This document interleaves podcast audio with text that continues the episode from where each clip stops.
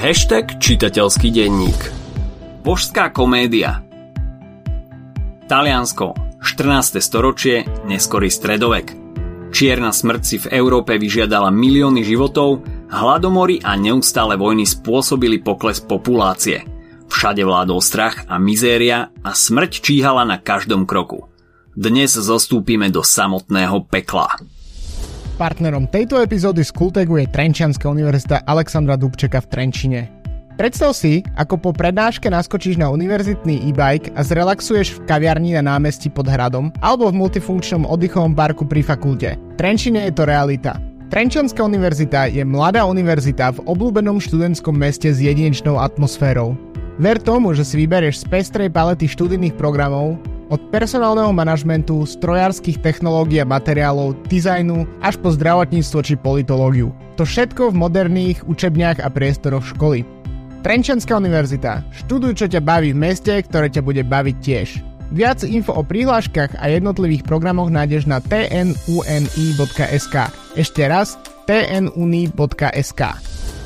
Dielo, ktorým sa dnes budeme zaoberať, Božská komédia je opäť jednou z dôležitých literárnych pamiatok západného sveta. Odkazy na Danteho peklo či očistec, mena dvoch z troch spevov, z ktorých sa skladá Božská komédia, nájdeme takmer všade. Už len dobre známych 9 kruhov pekla, ktoré sú také oblúbené v kriminálkach a thrilleroch, pochádza od Danteho.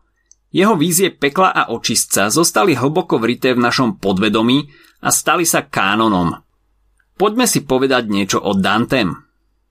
Dante Alighieri sa narodil v meste umenia, vo Florencii v Toskánsku, ktoré je rodiskom Michelangela, Da Vinciho, Machiavelliho, Donatella či Galilea. Alighieri bol však ich predchodcom. Narodil sa v druhej polovici 13. storočia, v roku 1265 a umrel v roku 1321 v meste Ravenna. Aligieriho život poznačil aj príbeh tragickej lásky. Keď bol veľmi mladý, zamiloval sa do istej Beatriče, o ktorej písal po celý svoj život, hoci sa s ňou ďalej nestretával. Jeho vzdelanie pokrývalo široké spektrum oblastí. Hudba, poézia, malby, jazyky. Zamiloval si diela Vergília a Homera, čítal Cicera. Hoci sa narodil v stredoveku, jednou nohou už žil v renesancii a jeho dielo si právom zaslúži titul Most medzi stredovekom a renesanciou. Alighieri sa zaplietol do dlhotrvajúceho sporu medzi cisárom Svetej rímskej ríše a pápežom, ktorí sa usilovali o nadvládu nad územím severného a stredného Talianska. To síce formálne prináležalo Svetej rímskej ríši, no v skutočnosti bolo pod vplyvom pápeža. Stačí, keď si povieme, že vo Florencii sa vlády v tomto období striedali ako ponožky a Dante skončil v exile – O pár rokov neskôr mal možnosť vrátiť sa do Florencie pod podmienkou, že zaplatí pokutu. Dante však vláde ukázal metaforický prostredník a rozhodol sa radšej zostať v exile, kde aj umrel, s najväčšou pravdepodobnosťou na maláriu a mesto Ravena mu vystrojilo pompézny pohreb. Dante nemal od politických drám a intrik pokoj ani po smrti – keď už bol dávno mŕtvý a celé Taliansko si uvedomilo hodnotu jeho odkazu, a to pre literatúru, ako aj pre talianský jazyk, Florencia si povedala, že by bolo fajn, keby telo ich rodáka odpočívalo doma. Ravena sa však pozostatkou otca talianského jazyka, za ktorého je dnes považovaný, nemienila vzdať. Trikrát požiadala Florencia o návrat Danteho tela a trikrát ich Ravena odmietla. Prečo by si predsa Florencia mala uzurpovať všetku slávu? Mali si ho vážiť, kým bol nažive. V 15. storočí siahli Medičiovci po tajnej zbrani, pápežovi.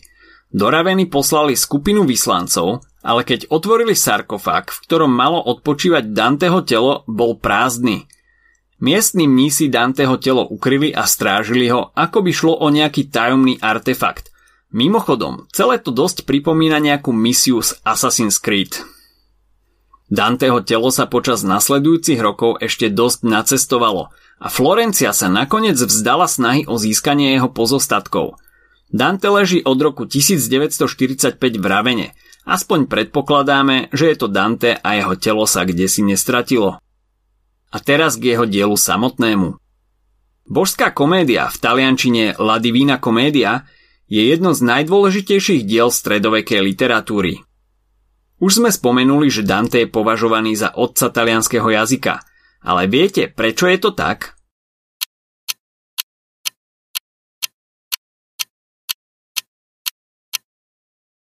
Hoci v stredoveku bola drvivá väčšina literatúry písaná po latinsky, Dante napísal svoje dielo v taliančine, v toskánskom dialekte. Danteho si v Taliansku vysoko cenia a vlastne po celom svete má v literatúre dôležité miesto – ako povedal básnik Thomas Stearns Eliot, Dante a Shakespeare si medzi sebou rozdelili svet. Dielo je rozdelené na tri časti, na peklo, očistec a raj, alebo teda inferno, purgatorio a paradízo a opisuje kresťanské predstavy a náuky o posmrtnom živote. Pamätajte, že ide o neskorý stredovek. Svet sa vtedy točil okolo smrti a života po ňom. Okolo slnka sa začal točiť až neskôr. Dante taktiež v božskej komédii zanechal mnoho narážok na vtedajších politikov a rôzne dôležité osoby. A mnoho z nich sa našlo práve v časti peklo. Dej sleduje autora, čiže samotného Danteho, na jeho ceste k Bohu. Postupne prechádza cez peklo, očistec a raj, sprevádzaný básnikom Vergíliom, ktorého ale v raji nahrádza jeho milovaná Beatrice. Každá z častí sa skladá z 33 spevov, ale peklo má o jeden viac, aby ich dokopy bolo 100. Peklo je samozrejme asi najzaujímavejšia časť a preto jej aj my budeme venovať najviac pozornosti. V pekle ho sprevádza Vergilius, Danteho obľúbený autor a básnik zostupuje stále nižšie a nižšie do pekla, ktoré je rozdelené na 9 kruhov, podľa závažnosti vašich hriechov. Napríklad v prvom kruhu, ktorý sa volá Limbo, sú duše dobrých, ale nepokrstených ľudí, ako napríklad Platón alebo Aristoteles – a ešte sa v ňom nachádzajú duše detí, ktoré umreli skôr, ako boli pokrstené. Limbo nie je strašné miesto. Duše v ňom existujú bez bolesti, asi tak, ako by existovali na zemi, ale nikdy neokúsia Božiu slávu. V druhom kruhu pekla trpia duše ľudí, ktorí scudzoložili alebo sa nechali ovládať. Hm, túžbami tela. Dante do toho kruhu umiestnil napríklad Kleopatru či Helenu Trojsku. Zaujímavé však je, že Cezara poslal do Limba treťom kruhu nájdeme obž, obžranov, ľudí, ktorí sa dopustili hriechu obžerstva. V štvrtom kruhu si väčnosť odpikávajú lakomci a chamtivci. V piatom sú uväznené duše tých, ktoré za života trpeli nenávistným hnevom a teraz sú odsúdené na väčšie boje. Za piatým kruhom začína podľa Danteho skutočné hlboké peklo. V šiestom kruhu pekla horia vo väčšných plameňoch kacíri a heretici – v siedmom sú násilníci, samovrahovia a sodomiti. V 8. kruhu sú podvodníci a je rozdelený na 10 žlabov.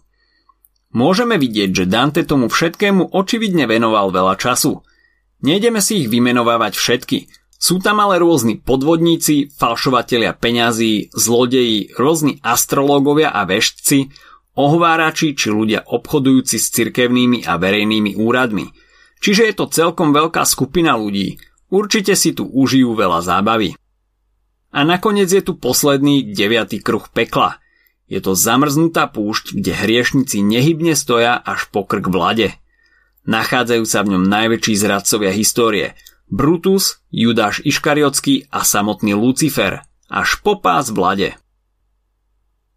Keď Dante prejde cez všetkých 9 kruhov pekla, Vergilius ho zavedie do očistca, ktorý je znova zoradený podobne ako peklo – je to kopec so siedmimi terasami a hriešnici sú v nich rozdelení podľa siedmých smrteľných hriechov, od pýchy až po smilstvo.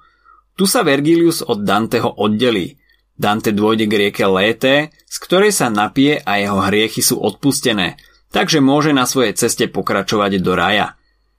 Rajom sprevádza Danteho už spomínaná láska Beatriče.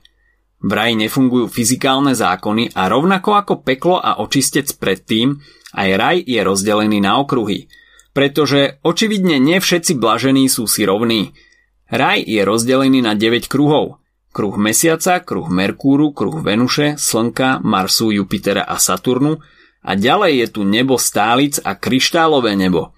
Dante sa v týchto nebách postupne stretáva napríklad s Tomášom Akvinským či svetým Benediktom. Ďalej je tu tzv. Empireum, ktoré je sídlom Boha – Dantemu sa zjaví svätý Bernard a ukáže mu žiariacu rúžu, ktorej jedna polovica predstavuje duše starého zákona a druhá zasa nového zákona. Dante sa potom pomodlí k Panne Márii a vstúpi do neho Božie svetlo a z Danteho sa stane súčasť raja. Vidíme, že hoci Danteho predstavy pekla a raja sú stredoveké, silno ovplyvnené dobou, v ktorej žil, je u neho badať i záujem a lásku o antiku, ktorá bola taká dôležitá pre nástup renesancie. Danteho dielo, najmä jeho opisy pekla, sa pre mnohých stali akousi druhou Bibliou a taktiež obrovským zdrojom inšpirácie pre nespočetné množstvo umelcov. Ak sa ti dnešný podcast páčil, nezabudni si vypočuť aj ďalšie epizódy z Kultegu alebo našej série Hashtag čitateľský denník. V nej sme spracovali 3 desiatky diel, ktoré by si mal poznať. Potešíme sa, ak nás ohodnotíš na Apple Podcasts, napíšeš komentár na YouTube alebo dáš odber na Spotify, aby ti nič neuniklo. A nezabudni o nás povedať kamošom. Počujeme sa pri ďalšej časti Skultegu.